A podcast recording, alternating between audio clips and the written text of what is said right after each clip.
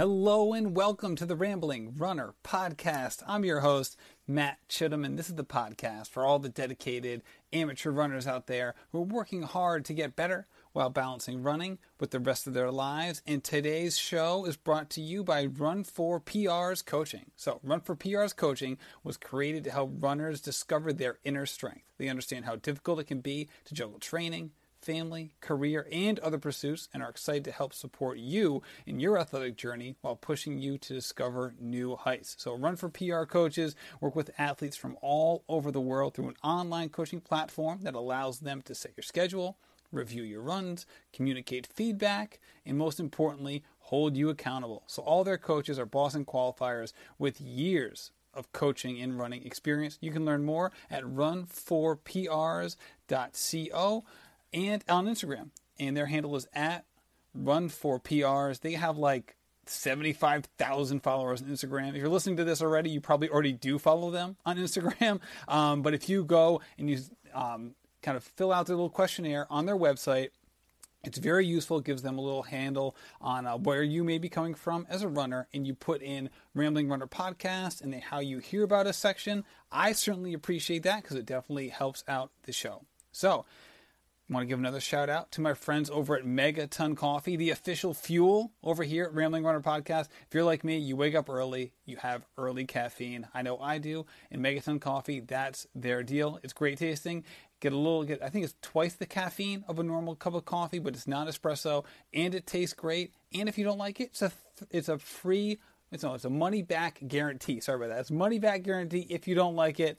These guys are great. I really appreciate them supporting this show, and you can check them out at megatoncoffee.com. So, episode 101. We got we passed the century mark last episode, and now we're hitting it up. The first episode of the next 100. We have this unbelievable runner and woman person is everything. I've been following her for a while. She is fantastic, and her name is Stefanie Flippin. So Stefanie is so she started out marathoning in 2012. You're going to hear all about this in the podcast, but immediately was drawn to more miles. So she is uh, an ultra marathoner as well as a marathoner. So she does both, actively does both, and we explore that in this episode because usually. For a lot of people, it's kind of one or the other, right? It's like the trail ultra marathoners or kind of the road based marathoners, and kind of never the two shall meet type type uh, situation for a lot of people, but she has really embraced both. Not only that, she races all the time, and she has just gotten steadily better. And not only that, she has impro- improved at distances where people thought she wouldn't be able to. A lot of people thought that she wouldn't be able to get faster. Uh, she's putting in all these miles. There's no way to improve your speed doing that. And with the help of her coach, she most certainly did that. She went from a 350 marathon down to a 325 marathon in one training cycle. And obviously, it's a unique situation because you already had a huge foundation from miles perspective. But hey, anytime you drop 35 minutes off of a PR, that is a big, big deal. So, I want to thank you for listening to the show. Thank you for sharing the show. I really appreciate it. And without further ado, here's my conversation with Stefanie Flippin. Hello, Stefanie, the Rambling Runner podcast. Hi, Matt. Thanks so much for having me. It's my pleasure. Thank you so much for coming on the show. I really appreciate it. Oh, it's my pleasure. well, I'll tell you what. It, I am so excited to have you on. You're someone who I had um, kind of targeted for a while. It's kind of like watching, like, wow, she's doing some amazing stuff. Like, it'd be great to have her on the show. I had some people reaching out to me saying like, "Hey, you should really you know check her out. Like this should be great." And then you had quite an amazing last eight or nine days now. I mean, you really you really stepped it up, and you were you know. Um, so you did the run the run rabbit run fifty. Yep. Last two weekends ago. So we're yep. recording this on a Monday night, and then this past weekend, uh, on the twenty second of September, you then went up to Vancouver into the Lululemon SeaWheeze Half Marathon. Not only did it, but then ran 130. Yeah. 648 mile pace. And this is in addition to the numerous races you have done recently, all at extreme lengths. So I, as I said before to you, I just it's amazing to me that you'd be even be awake to do this at night because you are doing amazing things from a running perspective. You're also a doctor, a foot and ankle surgeon, no less. Yep. So you're doing a lot of stuff in 24 hours. So first of all, congratulations on the race this weekend. Oh, thank you so much. I really appreciate that. so you didn't you didn't have great weather up there though. No, unfortunately, I mean it's all good. I just roll with the punches, but um in like true Pacific Northwest fashion, it poured rain on us the entire time. Um, but you know, it was a fun time. Um, there was tons of cool people out there, um, and I was there with one of my best friends, so it was a lot of fun. So you're you kind of brave the elements. You do all sorts of like you you you you're an ultra marathon. You know, you're experienced ultra marathoner. You've done a lot, and yeah. when the weather gets nasty like that, obviously mm-hmm. you're not going to run faster in that weather. No. But, however, you might run faster relatively speaking. Do you ever think like that? Do you ever think like do you ever get competitive and say like well like you know i've done all sorts of races now. Like i'm tough. I can fight through this and maybe i'll like i'll be placed higher. Or how, how do you approach the weather when it's not just like not ideal but when it's not desirable? Sure. Well you know what? I feel like my coach has said this before um even on a day that gives you like 50% weather, you know, 100% being ideal conditions, you know, breezy, 50 degrees or 55 degrees, um, you can still give 100% of yourself. Um, so I don't know. I just kind of approach any type of adversity that race day throws. Just, I mean, every runner is out there facing the same conditions. Um, we can all still give it our best. And I try not to take things too seriously. Um, time wise or you know i just kind of adjust to the conditions. Just based on whatever happens happened i can still give it my best shot. Right i hear you see for me it can be hard to like yeah. do both of those things at the same time. To yeah. be like to be serious about putting in a max effort but then like to be completely laissez-faire about all of like the superfluous stuff. I know. It is. It's it's definitely a mental game for sure yeah, I can imagine, and especially because like if you keep track of what the weather is, because on some level you have to. Yeah. Right, like not not that you went through. This was not Boston Marathon 2018. I don't want no. to play. I don't want to. I don't want to act right. like it was.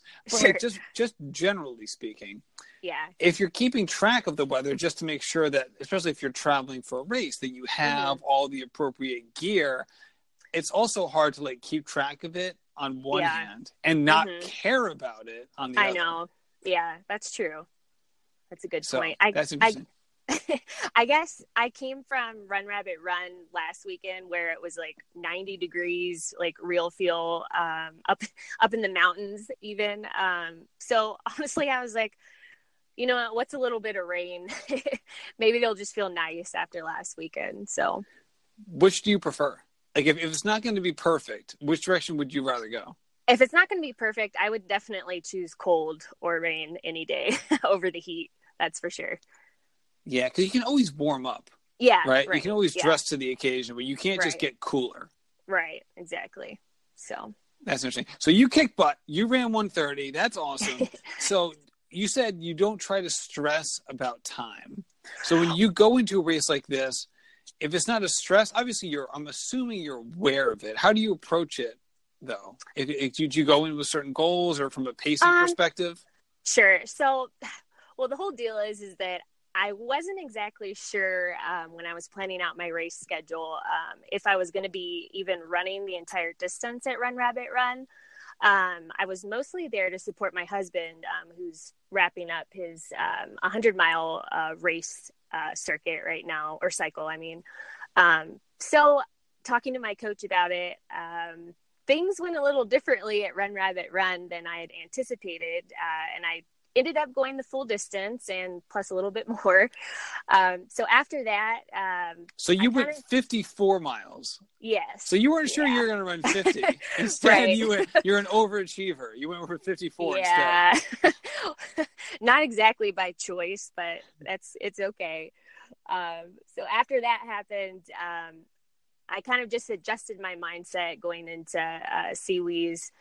and didn't want to put like a hard time goal on it. Um, I really just wanted to do my realistic best, taking into consideration that I had put a lot of mileage on my legs uh, the week before, and I didn't exactly taper or rest up for that race. So, yeah, so that that's always a fun thing. I think when people who race more often, uh huh, get into that mode of like, all right, so you want you want to do your best, but you're not exactly sure what that means because you don't right. have fresh legs. Like I don't race a lot, so when mm-hmm. I race it's like I'm very aware that like I, I'm going to be fresh mm-hmm. because like you know I'll race once every two or three months.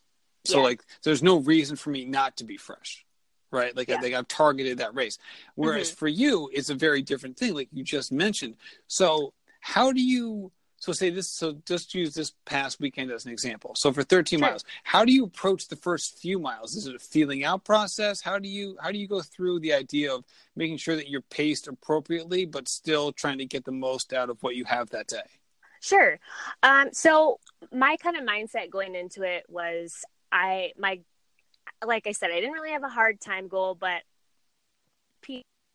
I've been quality uh, speed workouts recently. So I thought, you know what? Like, if I can get close to 130, possibly break 130, it's not an ideal weather day. Um, so I knew the pace that was required going into that. And I thought, well, if I can start the race going in at around like a seven minute per mile pace and then kind of cut it down, um, dip as far as I can into the sixes, um, I would be happy. Um, and I kind of just felt it out for that first 5K.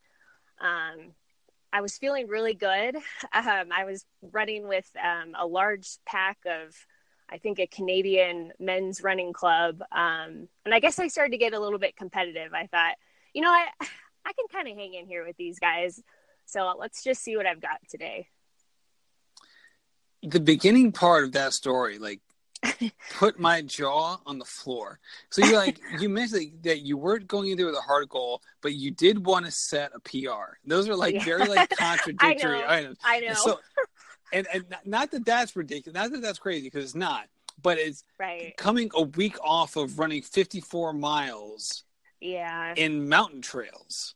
Yeah. Like can so let's let's just leave there for a second because that's like such an amazing thing to talk about. Uh, so you your first marathon was in 2012.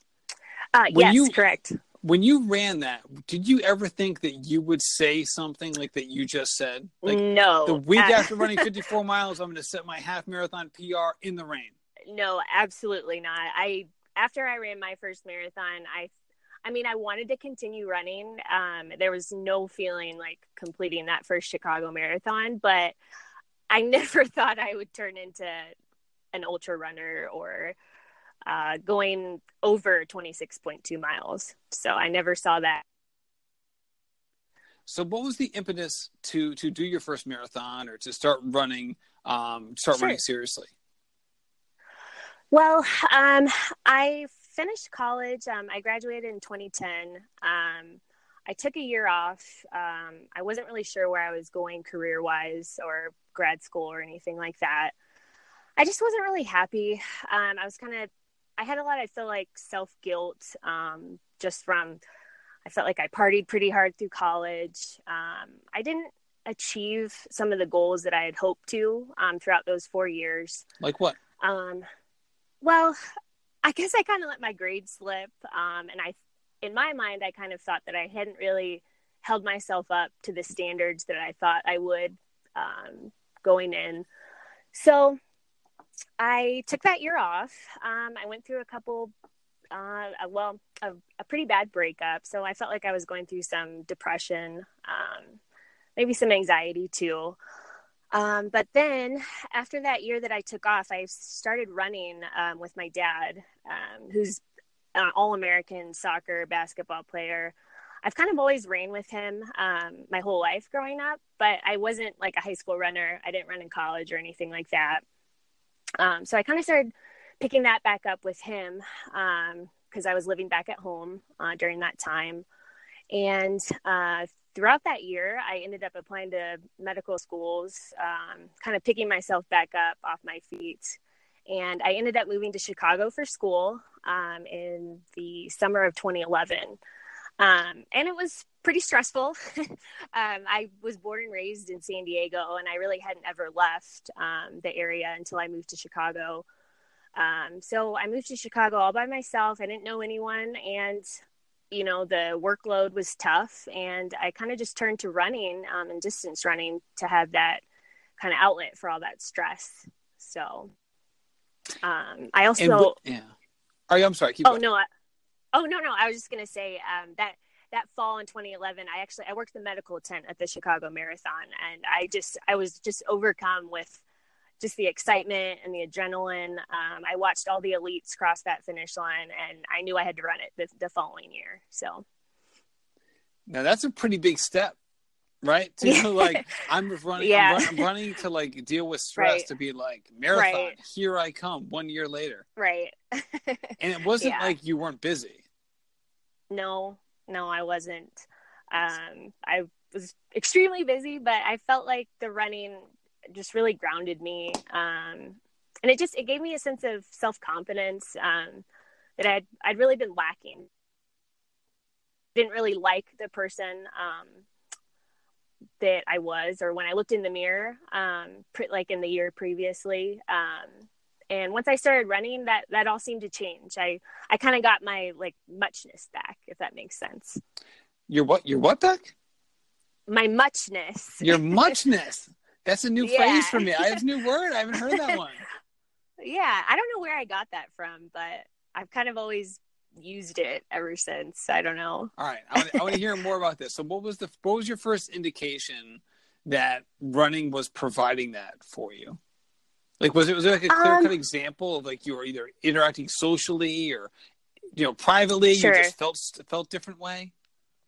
I felt I felt stronger and what, like I mean, my first marathon in 2012, 2012 excuse me, um, was by no means fast at all. Um, I didn't have a coach. I self trained myself using like an like a I think it was Hal Higdon's um, you know beginner's marathon training plan. No offense to Hal Higdon, you know it's but that's you know I just did it myself, not really knowing anything. Um, I pretty much overtrained for it, and I ended up um, with a sacroiliac um, injury like the month before. But that feeling just crossing the finish line of my first race um, I finally felt like I was running towards something as opposed to running away from something. Um, and that was pretty much it for me after that. I down that feeling um, and those goals. So, and when you say you're running towards something, was that more mental and emotional than physical?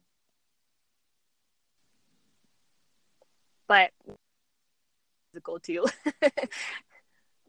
Got it. Yeah, I mean, just just the way that you approached it, I mean, it certainly seemed that way. And for a lot sure. of people who are who start running as a stress relief type thing, or you know, either you know, if they have a sedentary job, and it's just a way to like kind of be out and about. It certainly can can start in that way. And um, when you mentioned that you were you kind of went out too hard, uh, mm-hmm. did you? It's funny because usually when you hear people have the Hal Higdon plan, I swear to God, half of the people who've been on this show, their first marathon, they followed right. the Hal Higdon plan. Yeah. I think that I think that he's probably made like ten thousand dollars just off rambling runner guests. Right. From what, from what I can from what I can get, gather.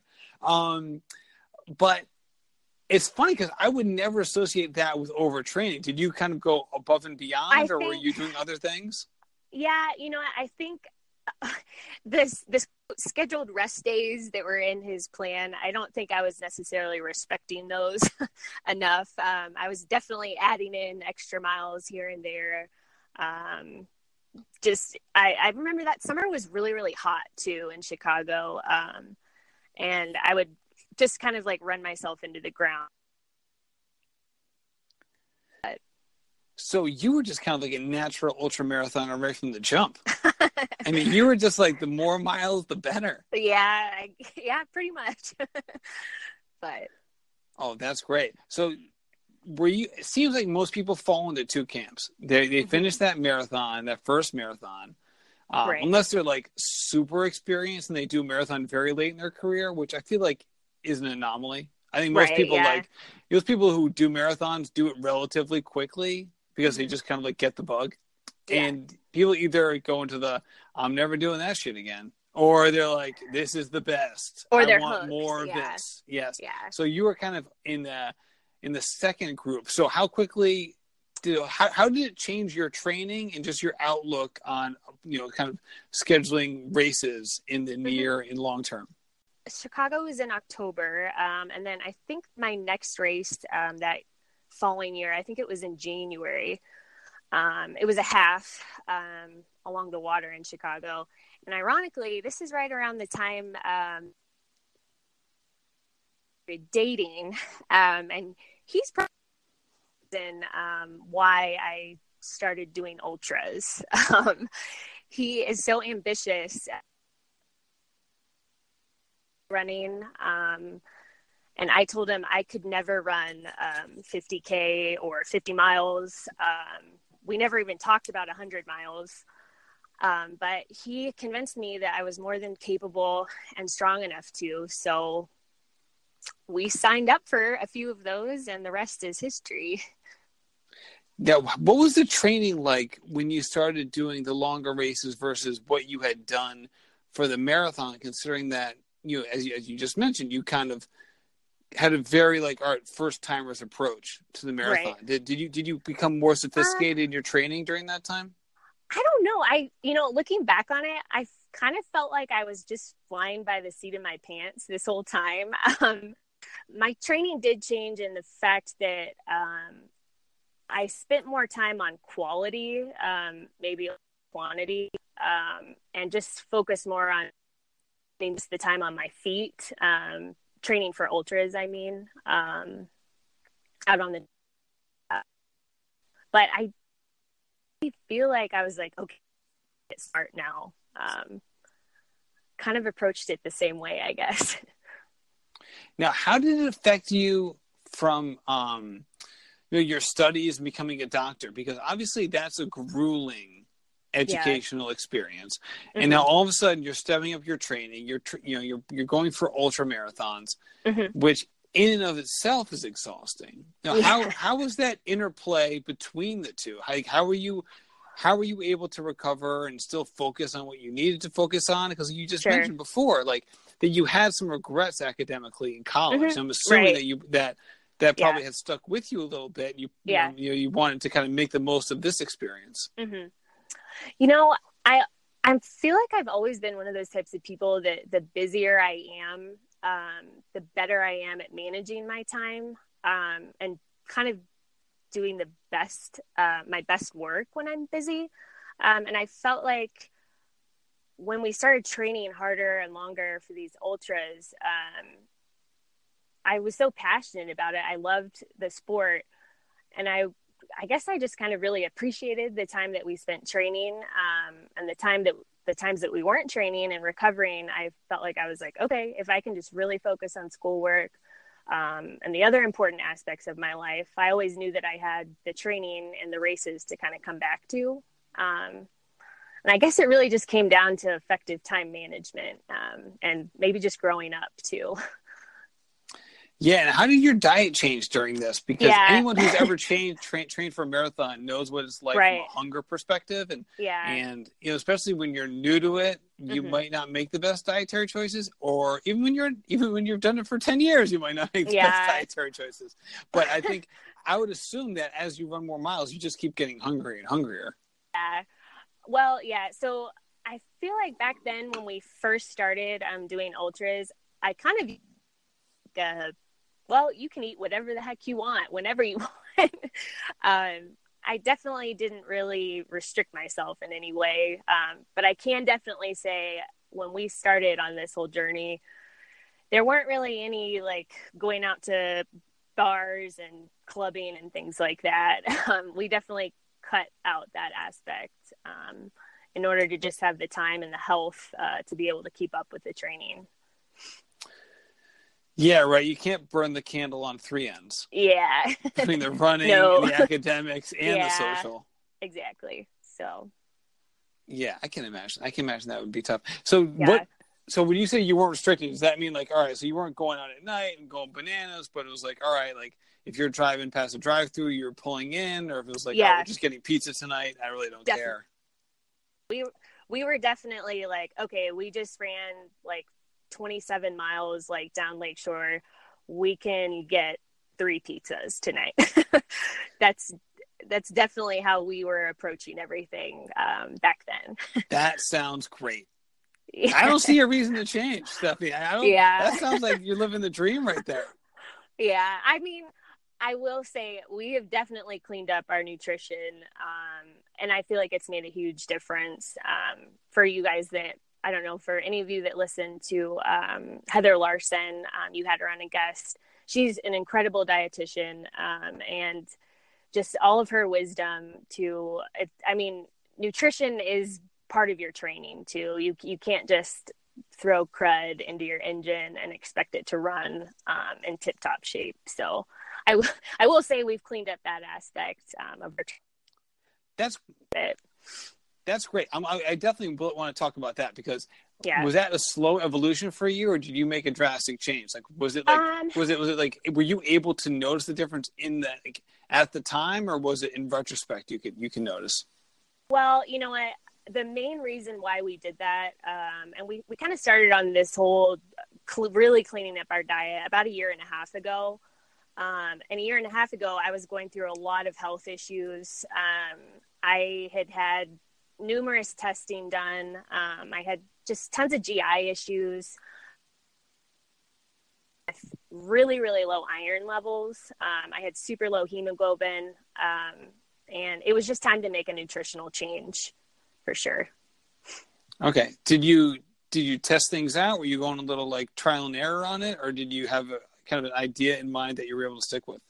Um, my husband did a ton of research, um, and we kind of we started out on more of a ketogenic diet, um, which I know for many is counterintuitive, especially for ultra running and things. Um, but we were, I mean, we weren't like a medicinal ketogenic um, diet or anything like that. Um, we still ate quality carbs, but just in whole food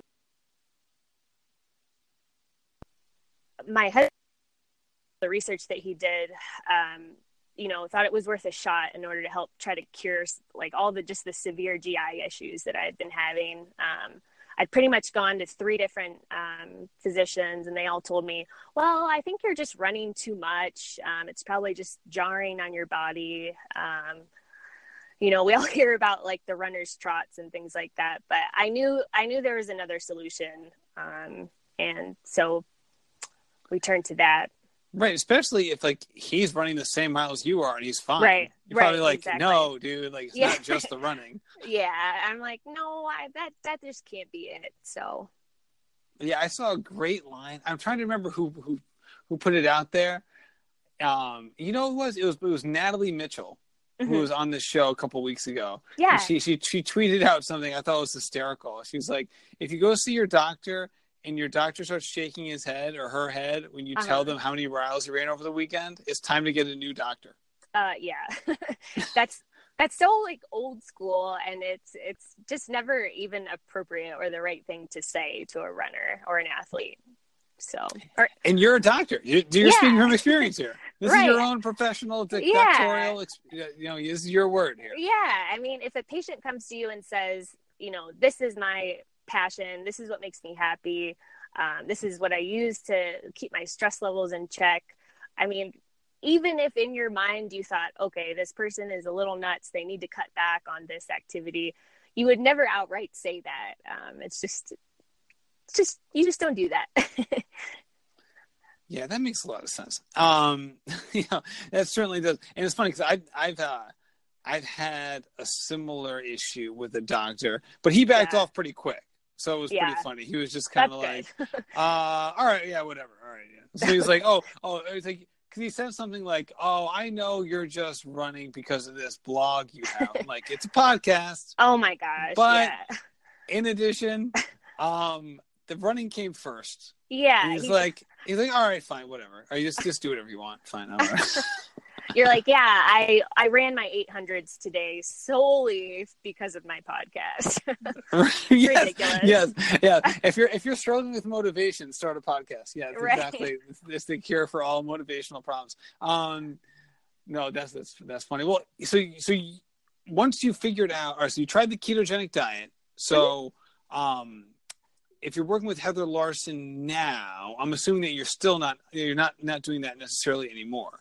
Um, I'm not. I mean, we in court we still incorporate like the high fats and things, but we've definitely worked in more carbs just to keep up with the workload. Um, I still have I still have kept a few things um, out of my diet just um, because I felt like it's really um, eliminating a few things has really helped with my GI issues. Um, but no, definitely we've definitely modified things, um, and I'm I'm feeling great. So, and I I'm not having any of those health issues that I've had in the past. So, Yeah, that that, that must take like that must just be so freeing, right? Yeah. Take this complete Oh, yeah. burden off your shoulders, right? Like it's like every run you must just be like, I don't know what's gonna happen now. yeah, I know. And I just I felt so drained too, um, just with the low hemoglobin. Um, I mean, I was thinking back uh, back in 2015 when I, I was probably the most sick. Um, I I was in Maui for my sister's wedding. Um, and the morning of her wedding, she was like, "Steph, let's go on this." Just a quick like shakeout run, you know, before things get crazy. I'm like, yeah, for sure, let's go. And I remember we only ran two miles, um, and I I was so tired. I was so fatigued. I just I felt bloated, and I remember looking down at my Garmin, and I was going like 940 pace, and it felt horrendous. it felt like such a slog and a struggle. Um, so it's it was interesting for me to think back to that time, um, especially this past weekend. Um, you know, I'm so grateful for a half marathon. Thinking about how different those paces, um, and just I just feel grateful to not feel so cruddy anymore. To be honest, It's interesting, especially with women. Now, I, iron issues um, can be so prevalent with Mhm. women runners specifically, and I was Yeah. I, don't, I don't I don't know the, the you know the physiology behind that, but Mhm. um, it, it is pretty common. It's interesting that even someone with your medical background didn't necessarily pick up on the signals right away. I know. Yeah, I I you know honestly, I think it was because I was like right smack dab in the middle of residency um, too, and that was like my intern year also. So I just, I guess I just attributed just all the fatigue just to work um, and the crazy hours and being on call and things like that. Um, I, in hindsight, I'm like, why didn't I put the two and two together? Um, but you know, I guess things just slip past all of us. So There you go. And you found it out over time. Yeah, so you, you right. you got there yeah, eventually. yeah. No, that's good. So, all right. So we're gonna do a quick, quick shout out to our sponsor this week for the show, which I uh, I can't be more thankful for. So, Run for PR's coaching, Run for PR's coaching, as you heard in the intro, they're there for runners at all times, and these are ex- very experienced coaches. In fact, if you want to get a heads up on how good they are, that's exactly who Stefanie is talking about when she's referencing her coach. She Victoria Philippi was her coach as well this was not the plan to have Stefanie on the day that we're going to be pumping up um, for PR's coaching, but here she is. So, um, the thing about coaching, I say this all the time, is that consistency is the key to getting better. This is not news to people. However, people don't realize how long consistency means. It's not just for one training cycle, right? Right, Stefanie? You can't just be Right. consistent for one training cycle. We're talking about No. years here. Yeah. And in order to do that, there's a lot of things that come up. You're going to have a lot of challenges, whether that's potential iron issues, nutrition issues, you know, day to day workout issues, or just making sure that you're on the right path. And that's where a coach can be so helpful. So if you go to run4prs.co, you can check them out. You can get, um, you know, they'll have a, kind of a consultation. You'll see if it's a good fit for you. And if it is, let them know you heard about it from the Rambling Runner podcast. So, with that all being said, here you are. So you've done amazing things since the first couple of years you started really getting into marathons. So how so now say the past year and a half or so, Mhm. you have run a ton of races. A ton of Yeah. ultra marathons as well. So Yeah. can you just say like the in 2018? Can you just run down the schedule? Do you know what you've run so many? You might not be able to say them off the top of your head, but do you know, know. what you've been able to do since the spring? Okay, so let's uh, let me start from the top here. Um, so in this past fall was when I decided to really start getting more serious about my training. Um, so I think my first race in 2018, um, that was a half marathon in Michigan. Um, the gross, uh, or sorry, the I'm like drawing a blank. Uh, it's oh the Rock CF half marathon that was in March, um, and then I ran the Glass City Marathon in Toledo in April, um, where I got my first Boston qualifier. Um, so that was exciting. And then in May, I ran um, a one. I, ran a 100k, um, and then I ran a 50 miler in Pennsylvania, and then I ran the San Diego 100 um, in June. And then I'm trying to think. And then I had a 10K um, here in Colorado in July. Um, I had a 20K trail race. Uh, I had the Continental Divide 50K a, couple, a few weeks later. And then that led me into Run Rabbit Run uh, and then uh, the Lululemon SeaWheeze half this past weekend. That's a lot. So, I'm like, so I all right, think I got all of them. I don't know. all right. So let's go back to January 1st. Okay. Let's- so when you were you're like, all right, what does 2018 have in store for me? Is this what you pictured? Is this something that you were that you went out there and said, hey, this is a year I'm going to run a ton of races. I'm not only going only going to try to improve and become a better runner, but I'm going to test myself in a lot of different ways in a lot of different areas. Yeah, I don't know. I I'm 29 years old right now. I'll be 30 um, in 2019, and I don't know. I just kind of had this shift. I've been through races um, over the years, um, not but not super serious about my training. I'd actually really been more focused on trails and ultras um, over the past couple years, and I had been told, uh, you know, I had always had in my mind um, that I wanted to qualify for Boston before I turned 30.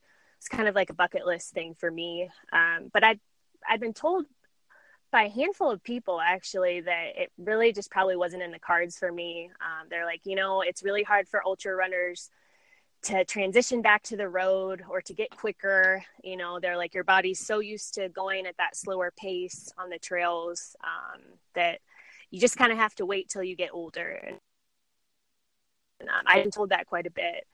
And I thought, you know what? I kind of want to prove all those naysayers wrong and go for it. So I decided to hire a coach and get smarter about my training um, and just go for it. So I, oh no, go ahead.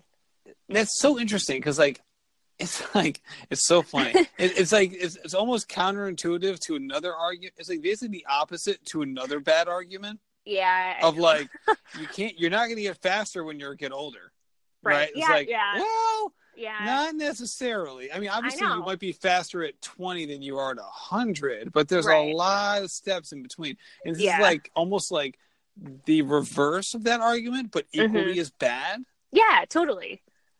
because it's so random. It's like, what do you mean? What do you mean I have to wait till I get older I know. to get faster? Especially if a race like the marathon Mhm. is like, it's like still like what 99% aerobic versus Yeah, like 1% like power based. yeah. So I so don't know. So interesting. I So know. interesting. So did you have? It's it's also like there's plenty of people who do both, right? It's not like you were in this like this, this camp of like, are you either a marathoner or an ultra runner, Yeah. right? Or is there, or, is, or, or, I or don't maybe I shouldn't say that. Is there is there some sort of like um culture difference there between the Yeah, two? Between like right. that, that, that maybe I, I might was- not be tied into. I was just gonna say, honestly, I I don't. I there definitely are runners. I'm sure. I don't want to say like, oh, I'm the only one. There, I'm sure there are tons of runners out there that are both are passionate both about the road and the trail. Uh, very talented um, elite runners that do both. But like traditionally though i feel like there is like a, a cultural difference between the two uh, trail versus road running um, and maybe it's not like there's a dislike between the two but they're just both really different um, and i i even noticed that too here in um, we live in colorado but during certain trail races here you know I'll, I'll start talking to another runner out on the course and they're like so what's up what's next um, for you on your race schedule and things. And I'm like, well, I'm actually kind of wrapping up my ultra season um, and kind of diving headfirst into training for CIM. And they're like, wait, what? And they're like, why would you want to do that? I'm like, well, I, I love road running too, um, just as much as the trails. Um, I, there's, I don't know, I don't want to say there's pros and cons to both, but there's i don't know there's upsides to both and i really when it just comes down to it i just love to run so i'll do it on any surface so just to play like both sides of the argument not that yeah. it's an argument i shouldn't say sure. that that's just too no. dramatic yeah but um so like so say like in the ultra community and i'm not mm-hmm. painting with a broad brush but if someone was to take the like take the point of view that you just mentioned Mm-hmm. right? Like all right why would you want to run cim what would be like their thought process about like why that wouldn't be like the desirable path? Um i don't know. Maybe because it's i don't know. The a lot of the idea with like trail running and ultra running is you know you're you're pretty much getting to run in these beautiful, oftentimes secluded areas. Off like oftentimes the places that you're running during these these long trail races, no one really is out there on foot. Like you're probably in the very small percentage of people that are getting to see those trails and those views. Um, so I feel like sometimes um, trail runners or the community, you know, I don't want to, like you said, paint everyone the same, but they kind of look at road running as like I don't know, not boring, but just not as scenic or not as adventurous, maybe. Kind of like different personality types would would kind yeah. of align themselves with with with certain with with you know, either or type thing. Yeah, yeah, I would think so. Yeah. Okay, that's interesting. And obviously, you do both, so that, that kind of like shoots a hole in that argument. But it's um, yeah, because yeah, you also have the situation where like it also depends on where you live. Yeah. Right. Oh, yeah. Like yeah. I feel like so you live in Colorado. Is it mm-hmm. Evergreen, mm-hmm. Colorado? Yep. Yep. Okay. So I mean, first of all, that sounds like basically it sounds like Pleasantville for runners, like Evergreen, Colorado. You know, where like the trails are endless. Yeah, it's like I can like see that like on travel poster somewhere. But it's like, like where I live, like running on trails isn't possible unless I get in my car. Right. Yeah. And like drive half drive for half an hour, which is like would be a wonderful thing to do if I had all the time on the weekends, but isn't really useful like in the time frame on a weekday when I can actually get a run in. So yeah. it, it, it can be also like very regionalized in terms mm-hmm. of like making the choice between oh, yeah. which one you want to pursue. Yeah, yeah, definitely. So when like for example, um, we were living in the Detroit area um, up until this past July when we moved to Colorado um, Michigan's a beautiful state, and they do, you know, we did have access to trails, but they weren't, they were nowhere near, you know, the caliber that the trails that Colorado has, obviously. Um, and they were, they just weren't, um, we weren't able to get there on foot. We'd have to plan out, you know, okay, in order to get to this mountain biking trail, we're going to have to drive over an hour to get there. Um, so, I mean, I could, I could see how it would be, it would be really difficult. In certain areas uh, to really dive headfirst into trailing. Um, so, now, how does your training differ when you're, say, training for, like, say, the San Diego 100, which seemed was kind of like a, was that like one of a goal race, like a goal race for you or a targeted race? Yeah. So, like, we, so like comparing that to like say CIM, like mm-hmm. how would your training differ for each of those? So um, for San Diego 100, um, well first of all i i wanted to get my spring marathon in before so i really didn't transition or change up my training until after um, glass city was was over with. I really was a race as well um, but once um, that was over with um, i kind of transitioned more into I think I mentioned it before, but um, so I feel like my weakness as an ultra runner is 100% night running. Um, I get cranky and tired um, through the. Um, so my coach Victoria definitely had me start incorporating, um, you know, starting out, you know, a 27 miler um, right at sunset, um, and just running through the night, so I could really just attack my weakness head on um, and get those miles in, um, which a lot of it is mental anyway. So. Well, I will say that it worked because Randy Orm was talking to me. Yeah. She was saying because she helped crew for you and ran with Yep. you. I think what around like 3 a.m. Yep. roughly, or there in San Diego 100. Yep. And she was saying you were a beast. That you like Oh completely killed it. In fact, she was saying, and I want to hear more about this, but that some Sure. woman, this poor woman in front of you on the trail, like started um, getting a little paranoid.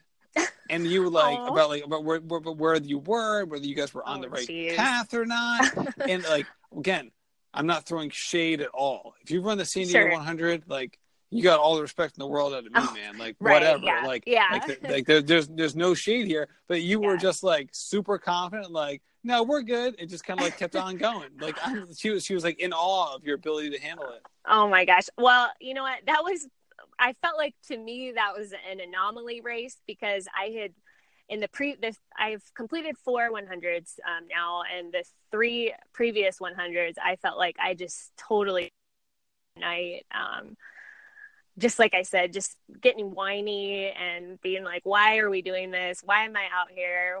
why did I ever think this was a good idea?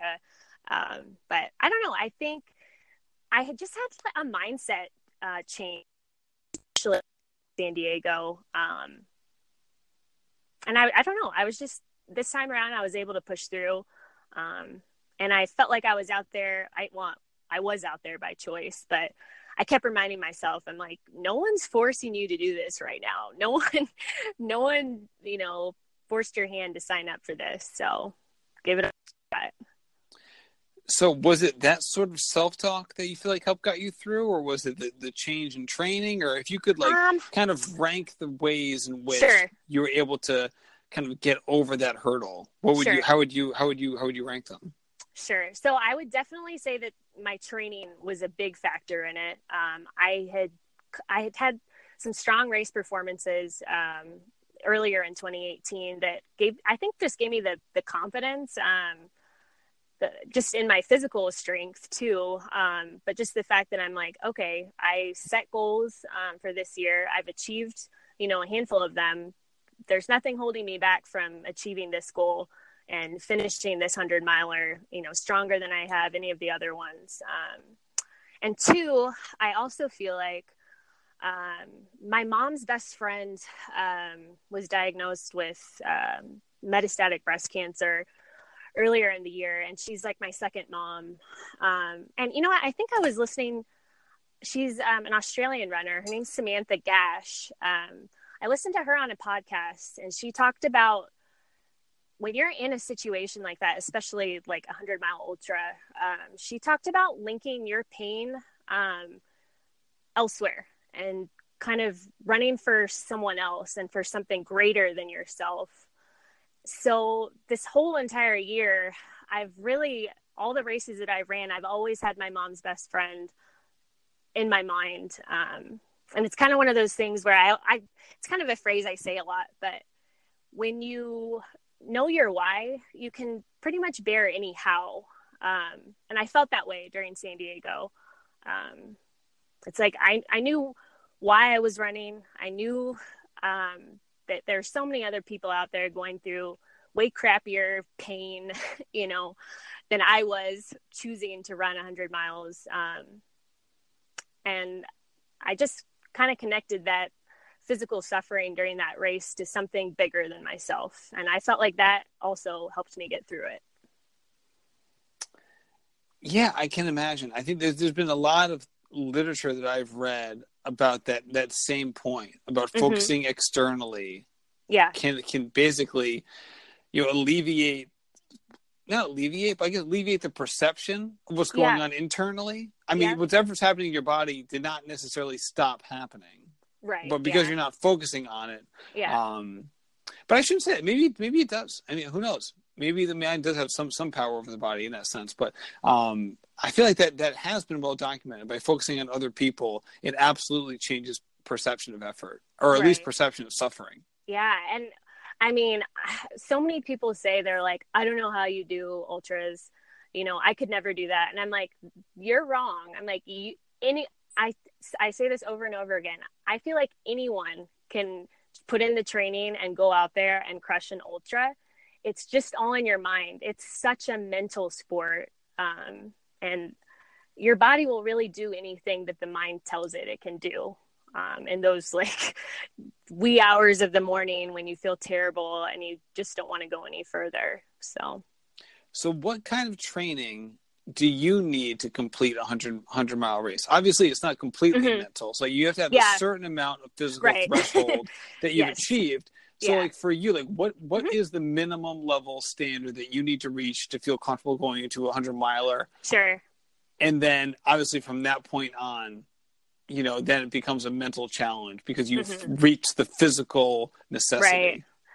For me, um, I really like to get in a quality 50 mile race, um, as well as either using like a 24 hour race, um, and where you can kind of choose however long you want to go, either a 24 hour race or, or a 100K, um, kind of at the peak um, of your training going into a 100 miler. Um, I think those two races are really key.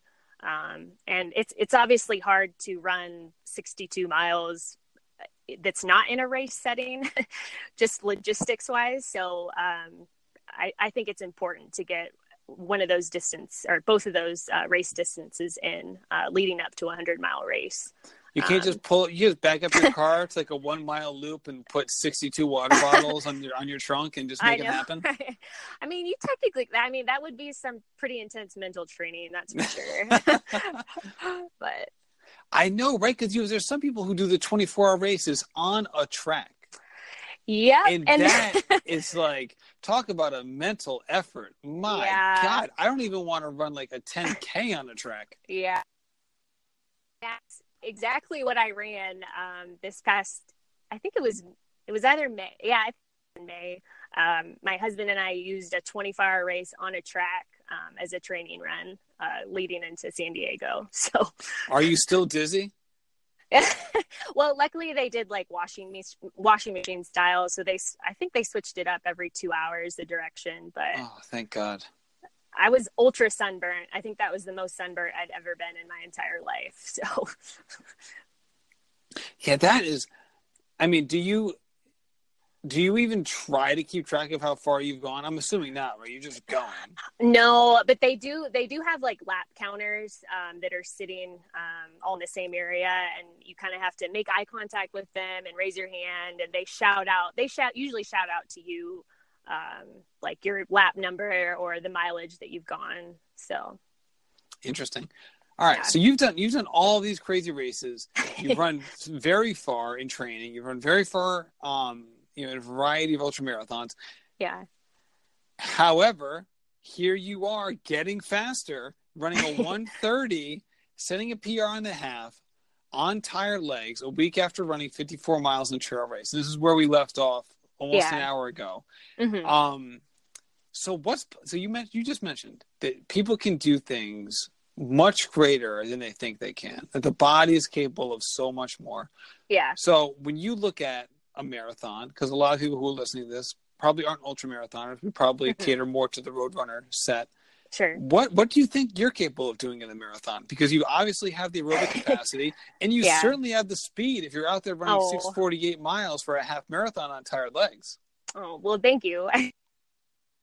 Confidence. Um, you know, actually, that is next on my set of goals. Um, I would really love to be able to break three hours um, in the road marathon, um, and I know that it's a stretch, and I know that I have some time to take off, but I I would love to be able to do that, and I I think I'm I'm able to. So I'm just going to keep working at it um, and being patient. You know, it's not going to happen overnight, but um, I love the journey um, over anything.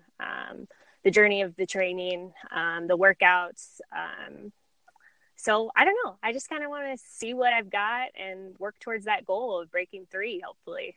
And hopefully you can resist running an ultra marathon over Thanksgiving, the week before the race. right. race. I know. I don't think um, my coach would be too pleased if I just threw in some surprise ultras on the way. So yeah, no, no, no more great job posts coming from Run for PR's Instagram if you, if you, if you throw that one in there.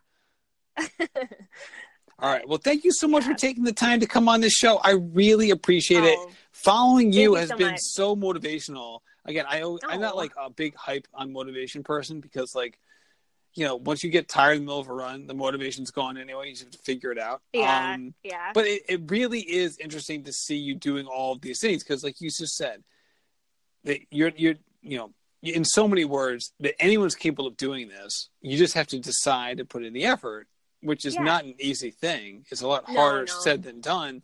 I'm sorry, Right. a lot yeah, it's a lot harder done than said. But um, Mhm. but I think that's a great point, and I think that's one of the common themes that has popped up on this show a lot is that exact same thing. Yeah, for sure. So, with that being said, I'm going to dive into the last few questions here that I like to do on every episode. So, Sure. when you're out there running, are you going headphones or no headphones? You know, usually no headphones, um, especially if I'm outside. Um, if I'm inside, I mean, I'm rarely running on the treadmill, but if I am, I'm usually listening to the Rambling Runner podcast. Oh, I didn't give you enough money to say that, Stefanie. um, so, what, so what's why wouldn't you listen to them outside then? Um, I don't know. You know, I'm not to sound like so cliche, but I really am such a mental person when I'm running. Um, and for me, um, listen sometimes becomes a distraction um, to me uh, when I'm trying to hit a certain pace or even during recovery runs. Sometimes I, I really, if I'm outside, I really just love to enjoy the trail or the surroundings and just kind of unplug as opposed to listening to something. I agree with you. When I'm running on the trails, I don't I don't like to listen to music. There's enough going Yeah, on. right. But if I'm just running down the bike path, I'm like, yeah, music, please. For yeah, the same reason that you probably Mhm. feel the same way about the treadmill. yeah, yeah. All right, so you already said what you're listening to. I don't completely believe you, but I do appreciate the heads up. I do appreciate the love. Um, all right, so advice. What what what's some advice that you give other runners that you have trouble following? Um, definitely respecting those recovery days. Um, I guess that's always been a weakness of mine. Um, even back to those Hal Higdon um, beginner days. Um, I I always go out too fast on my recovery days, and I I really need to slow it down because those all those days have a purpose. Um, and I don't want to, you know, get injured or run myself into the ground. Um, but I always find myself telling other runners that too. So that's something that I could definitely take my own advice. Yeah, it's like also it's not a good gauge of improvement. I went through this one phase, I think it was like a year and a half ago, where like I was like lowering this time on my easy run. And granted, I was getting faster in other areas, so it wasn't like Mhm. this mirage, but I like had some like pride attached to it where I I was like, I know. hey, I'm running my easy runs at 805 now. Like I must be getting in a lot better shape. It's like right. it's like yes, you are getting in shape, doofus, but it's because of the workouts. Like Yeah. knock it No, off. right. Right. I know. It's I I don't know. It was on Twitter or something talking about um Kipchoge's um somewhere, you know, it was definitely somewhere in the eights. Um and I'm like, okay, it's time to take take take a step back or if he's running um in the eights for his recovery paces, I should probably be running much slower than I am. Yeah, I saw that thread, and it like God, that was like an hour long rabbit hole. That thread because it was Yeah. like because everyone like then brought up every single article or video he'd ever been. I in, know, and then was like looking at the recovery paces, and it basically it kind of came out to like he might start at eight, yeah. but like maybe finish around Right. like seven or six forty five. yeah. you know what I mean? But Yeah. still, stay he fin- stay he ran him at six forty five pace. Let's just Mhm. say that, Right. right? That's more than two minutes per mile slower than his marathon pace. Right. yeah. So, like, say your goal marathon pace is seven ish. Mhm. right? Right. Six forty eight to seven. hmm So like if you're running your easy paces at eight forty eight to nine, again, Mhm. granted, like this is the relative increase percentage wise would be more than Kipchoge's, but um, Right. you know, the point's still there Yeah. for sure. All right. So what is all right? Not I'm skipping a question here. All right. If you have one more race that you can do for the rest of your life, but you can do it every year, what race would that be?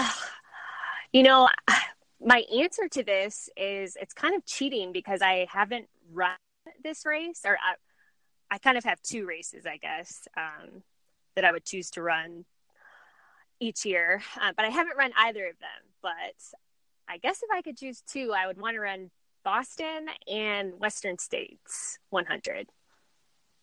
Boom. So this is like you're like combining this question with my Yeah. next question, which is the bucket list race. So your Yeah. bucket list races eh, that you want not only your bucket list races, but you want to run them every year as well. It would be Yeah. Boston and Western States.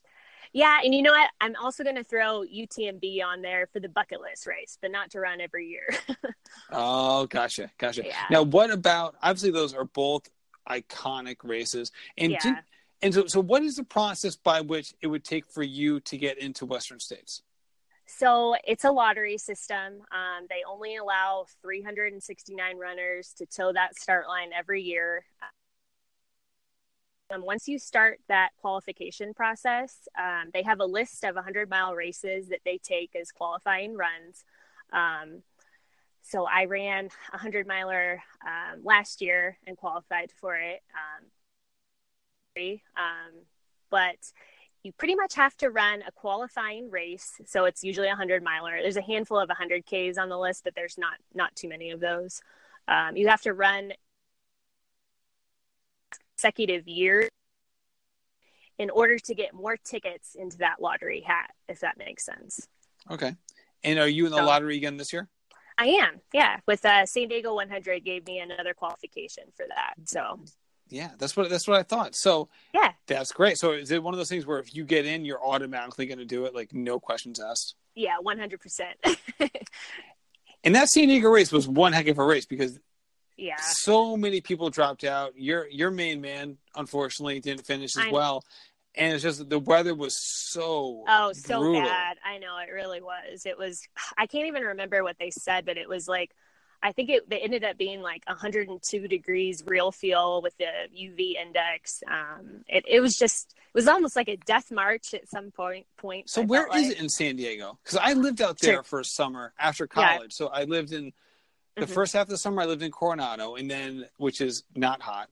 Right. Um, and then the other half I lived in, out in Poway, Yeah, which is uh, brutal. Yeah. Oh yeah, the the inland towns in San Diego can be so hot, like especially during the summer. So the San Diego 100 um, is out by Lake um, Cuyamaca. So um, just you go up the mountain, kind of drive through um, Ramona, and then you hit Julian, um, and you just keep going until you hit the Cuyamaca area out there. Oh yeah, I remember. Yeah, Yeah. Ramona. I, mean, I've been to the Yeah. Barona Casino out there. Oh, so I- yeah, so that's I've been, went through Yeah. Ramona a bunch. That whole summer, actually, my summer job was playing blackjack at the Barona Casino oh my out, out in that area. We went every day. That's awesome. that was that was my summer job. Yeah, that's awesome. not not uh not the best move. It actually worked out. I don't. I can't even explain how that worked out, but it did. Anyway, no, that's. I mean, that's just straight desert. yeah, yeah. I mean, San, you hear San Diego 100, you think, oh, nice, like right. this beautiful urban area along the water. Like, no, that's the desert. no man. yeah yeah and there was there was a ton of climbing during that race too um i, I don't remember the exact stats but um and it's so dry out there so There you go. All right, last one. Who's your Okay. dream running partner? oh my gosh this is a tough question You know this was coming, Steph. Ah, i know i did well hmm um i don't know maybe here let me think about this i'm gonna have to go with shalane or desi or Kara any of those three All right. So, does, how how far away does Kara live from you? She's a Colorado resident. I know it's a huge state. yeah I don't know if she lives here anymore though Oh, okay. Um, but i know i know she went to boulder yeah Right. for college yeah Okay, I thought she was still out there. I don't know why. Anyway, Yeah. um, yeah, well, those those are like the big three, right, of I this know. generation. Yeah. That's for sure. I should I should throw Amy Hastings or Amy Cragg Yeah, in there as yeah, well. Um, yeah. So, all right. Well, thank you so much for coming on the show. This was so much fun. I really Yeah. appreciate it. Um, and uh, yeah. Well, good luck with your training for CIM. I can't wait to follow along. Thank you so much, Matt. I really appreciate you having me on. My pleasure. Have a great night. Thank you. You too. Bye bye. Thank you, Stefanie, for coming on the show. This was so much fun. I love all of these conversations. I really am blessed to have great guests on this show. It's like it is the best part about doing this. This is why I absolutely love doing the podcast. Talk to people like Stefanie. That's for sure. Also, a big shout out to Run for PRs. Hey, if if a professional runner needs a coach, then you know you need a coach. So stop slacking. Go get a new coach. And if you're going to do that, might as well check out Run for PR's coaching. Go to runforprs.co and mention the Rambling Runner podcast. When you do, you will not regret it. That's for sure. Also, big ups to Megaton Coffee, helping fuel the Rambling Runner podcast. Go to megatoncoffee.com to check it out. You will not regret it. So, Thank you so much for listening. I really appreciate it. Thank you for sharing the show and tagging me every time you do over on the socials. It uh, it's always nice to see. I really appreciate it, and it kind of keeps me, lets me know how much you like the show, and if there's certain things I can improve on, and which shows are really resonating with you. So, thanks again, and happy running.